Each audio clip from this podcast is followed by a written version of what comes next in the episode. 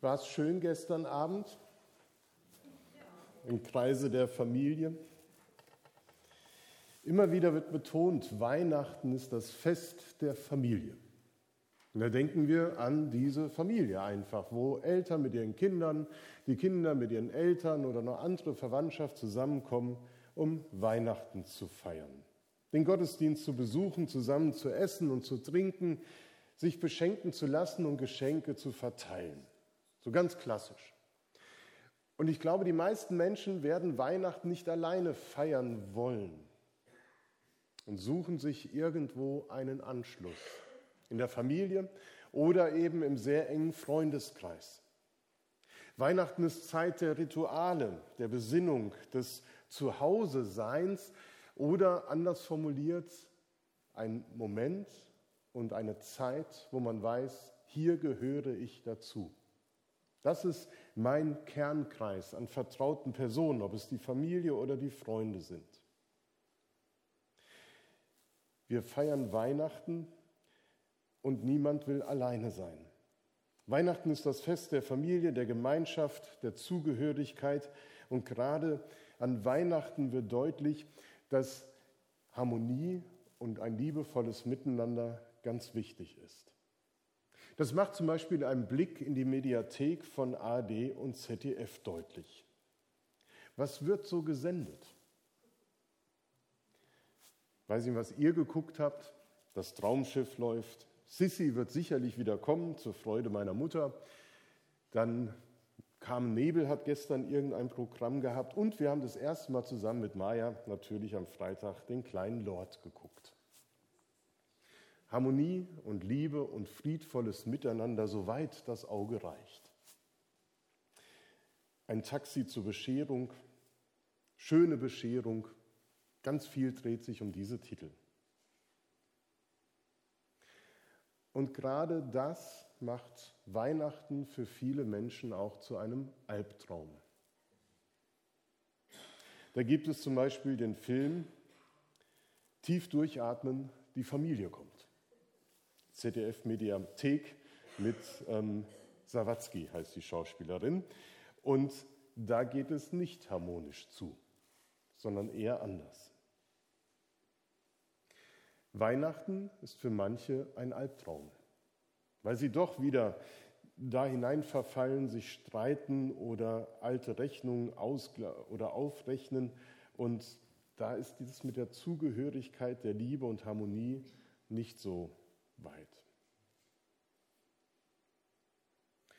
Was ist das Wesentliche, worum es an Weihnachten geht?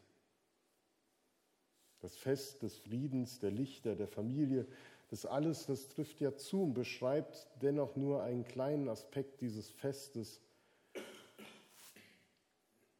An Weihnachten ist wichtig zu wissen, wo man hingehört.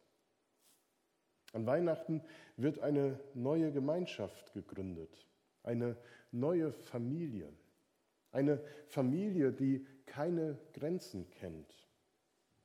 So hat es Paulus gesehen. Er beschreibt Weihnachten mit seinen Worten.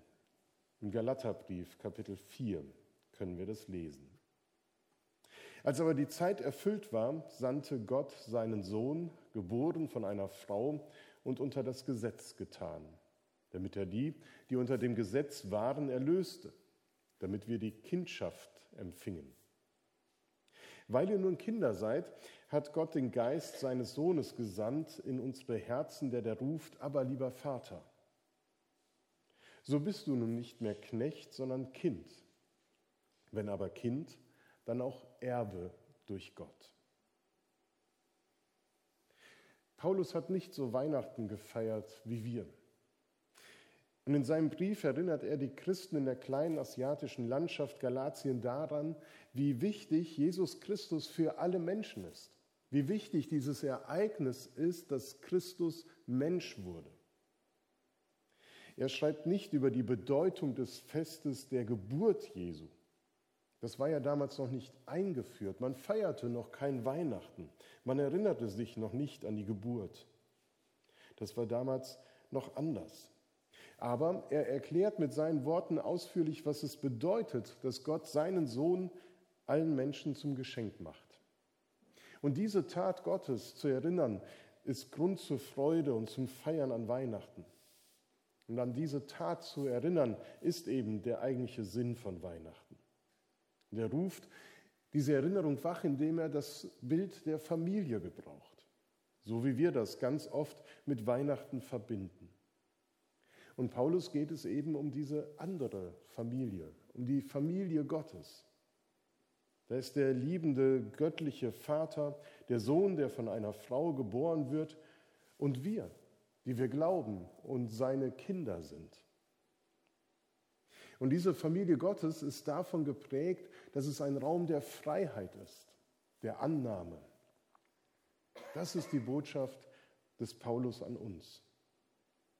Weihnachten ist kein Raum der Beengung, der einem die Luft zum Atmen nimmt, ein Fest, das einen einzwängt in irgendwelche bürgerlichen oder familiären Erwartungen und Traditionen, sondern wenn die Familie Gottes Weihnachten feiert, dann birgt das eine große Weite und Freiheit.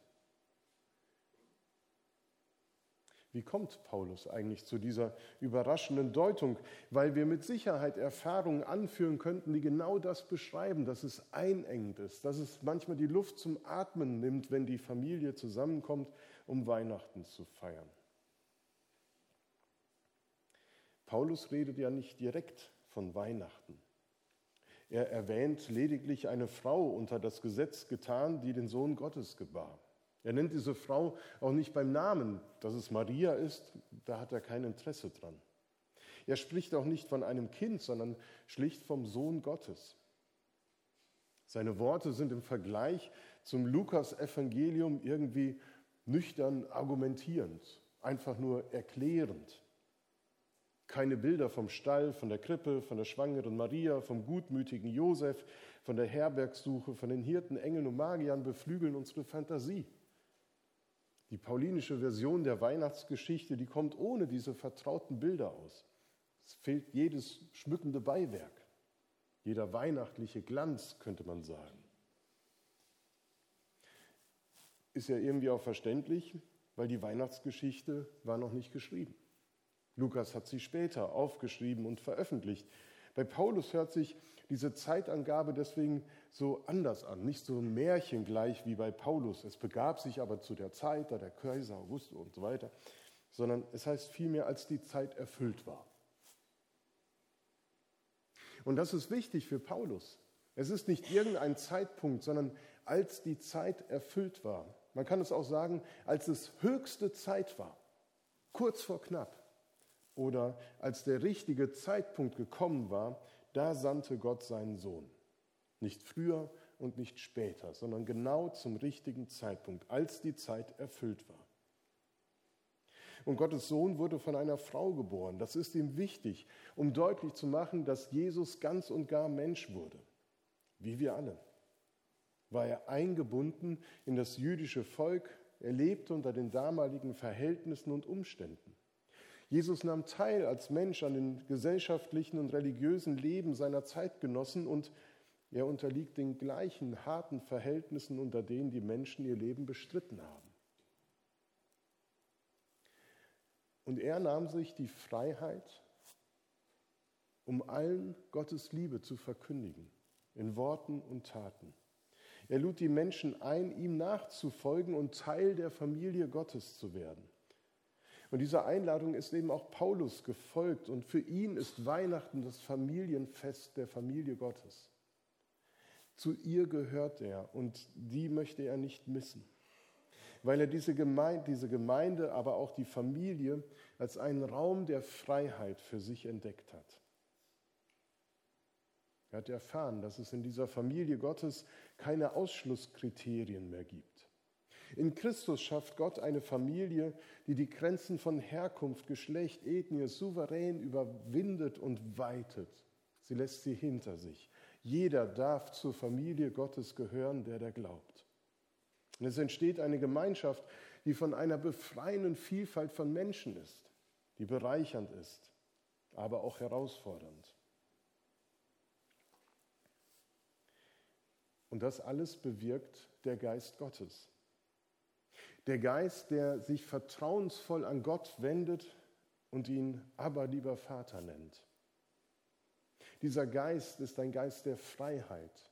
Er blickt nicht zurück, er ist nicht rückwärts gewandt, sondern zukunftsorientiert. Ein Geist, der gestaltet, der den Raum der Freiheit und der Familie Gottes weiten und gestalten will. Es ist ein freiheitliebender Geist. Er führt die Menschen zusammen, verbindet sie zu einer Familie. Und wir haben auch den Geist Gottes, wie Christus ihn verheißen hat, empfangen und er macht uns zu Erben. Ein weiteres Bild, das Paulus im Zusammenhang mit Weihnachten und eben mit der Familie Gottes wichtig ist. Wir sind Erben. Wenn jemand in der Familie etwas erbt, dann gehört es ihm. Niemand kann ihm das Erbe streitig machen, wie es so oft in weltlichen Familien der Fall ist. In der christlichen Familie ist das nicht der Fall. Wenn jemand Christ ist, dann ist er das. Wenn er glaubt, dann glaubt er das. Und niemand hat das Recht, ihm das streitig zu machen. Leider kommt es vor in der Familie Gottes. Wenn jemand etwas erbt, dann gehört es ihm. Und in der Familie Gottes soll kein Neid entstehen, dass es so viele Erben gibt, weil Gott ist unendlich reich. Wir müssen keine Angst haben, dass wir zu wenig bekommen, sondern jeder bekommt genug. Sondern wir dürfen uns darüber freuen, dass es mehr Erben gibt, immer mehr Erben gibt, weil die Familie Gottes wächst. Wer erbt und vielleicht auch eine Firma, ein Unternehmen erbt, der weiß um die Verantwortung, die mit einem Erbe verbunden ist. Ein Erbe will dann angenommen werden und in die Zukunft getragen werden. Ein Erbe will gestaltet werden, verantwortungsvoll gestaltet werden. Auch das gilt für unser Erbe, dass das, was Gott uns schenkt, wir verantwortungsvoll gestalten. Deshalb ruft Paulus uns dazu auf, begebt euch nicht wieder in falsche Abhängigkeiten. Lasst euch nicht einreden, dass ihr die Verantwortung nicht tragen könnt, sondern lebt eurer Berufung und Freiheit gemäß. Ihr seid frei. Ihr seid Gottes Kinder. Lasst euch niemals mehr etwas anderes weismachen. Gebt dem Geist Gottes Raum in euch, dass ihr Freiheit gewinnt. Ein Weihnachten macht Gott klar, dass wir seine Erben, seine Kinder sind, dass wir wie sein Sohn zu seiner großen Familie gehören. Weihnachten ist zu wissen, wo man hingehört. Und diese Zugehörigkeit können wir die Weite der Liebe Gottes erfahren und weitertragen. Zu wissen, wo man hingehört, das dürfen wir an Weihnachten. Da ist es nicht so, dass darüber gestritten wird, wer nimmt denn dieses Jahr Onkel oder Tante? Müssen wir das dieses Jahr wieder nehmen oder könnt ihr nicht dieses Mal das machen? Manche Familienmitglieder fühlen sich so, dass sie irgendwie nicht dazugehören, sondern hin und her geschoben werden. In der Gemeinde ist klar, wir gehören dazu. Wir werden nicht hin und her geschoben zwischen verschiedenen Gemeinden, sondern wir gehören dazu, zur Familie Gottes.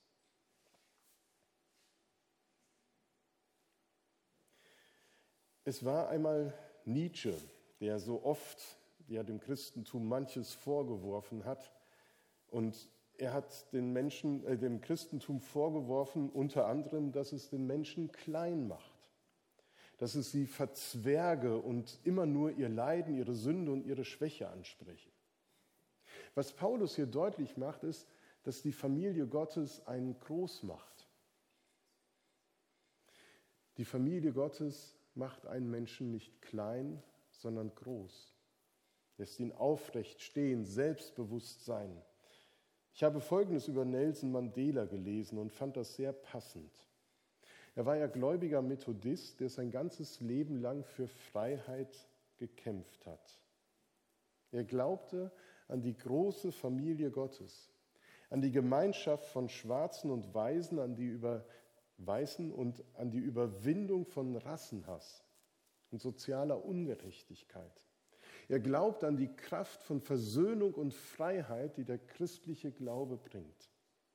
Und selbst nach 27 Jahren Haft hatte er noch den Mut und die Kraft, an die Versöhnung zu glauben und sich für sie einzusetzen, gerade auch als erster schwarzer Präsident. Hat er das getan mit vielen eindrucksvollen Gesten und Initiativen, die sehr viel zur Versöhnung und Freiheit beigetragen haben. Nelson Mandela träumte von einer Regenbogennation, in der alle Ethnien als Kinder Gottes miteinander leben. Und in einer Rede kann man von ihm lesen folgende Sätze. Du bist ein Kind Gottes. Wenn du dich klein machst, dient das der Welt nicht. Es hat nichts mit Erleuchtung zu tun, wenn du schrumpfst, damit andere um dich herum sich nicht verunsichert fühlen. Wir wurden geboren, um die Herrlichkeit Gottes zu verwirklichen, die in uns ist. Sie ist nicht nur in einigen von uns, sie ist in jedem Menschen. Und wenn wir unser eigenes Licht erstrahlen lassen, geben wir unbewusst anderen Menschen die Erlaubnis, dasselbe zu tun. Wenn wir uns von unserer eigenen Angst befreit haben, wird unsere Gegenwart ohne unser Zutun andere befreien. Christus, der Sohn Gottes, von der Frau geboren, hat uns zur Freiheit befreit, die groß macht und nicht klein. Es ist eine Freiheit, die uns nicht schrumpfen lässt, sondern aufrichtet. Es ist eine Freiheit, die nicht unsicher macht, sondern die selbstbewusst macht. Es ist eine Freiheit, die uns den Mut gibt, uns unserer Verletzlichkeit zu stellen. Eine Freiheit, die die Angst überwindet und das Licht erstrahlen lässt. Es ist die Freiheit der großen Familie Gottes. Und deswegen ist Gemeinde mehr als nur ein Versammlungsort der Familie Gottes, sondern sie ist Ausdrucksweise dieser Freiheit. Sie ist Ausdrucksweise des Wesens Gottes, das Liebe und Freiheit in Christus schenkt. Und das wünsche ich mir für die Zeit nach Weihnachten. Dort, wo wir als Gemeinde leben, wo wir Gemeinde gestalten, dass diese Freiheit bestimmend ist. Im Umgang mit Menschen, die kommen und dazugehören wollen zur Familie Gottes. Dass sie barrierefrei eintreten dürfen, Teil der wunderbaren Familie Gottes werden können, egal woher sie kommen, egal wie sie sind. Es soll auch für unsere Gemeinschaft prägend sein, dass es keine Ausschlusskriterien gibt, dazu zu gehören oder nicht. Und dazu segne uns und segne euch Gott. Amen.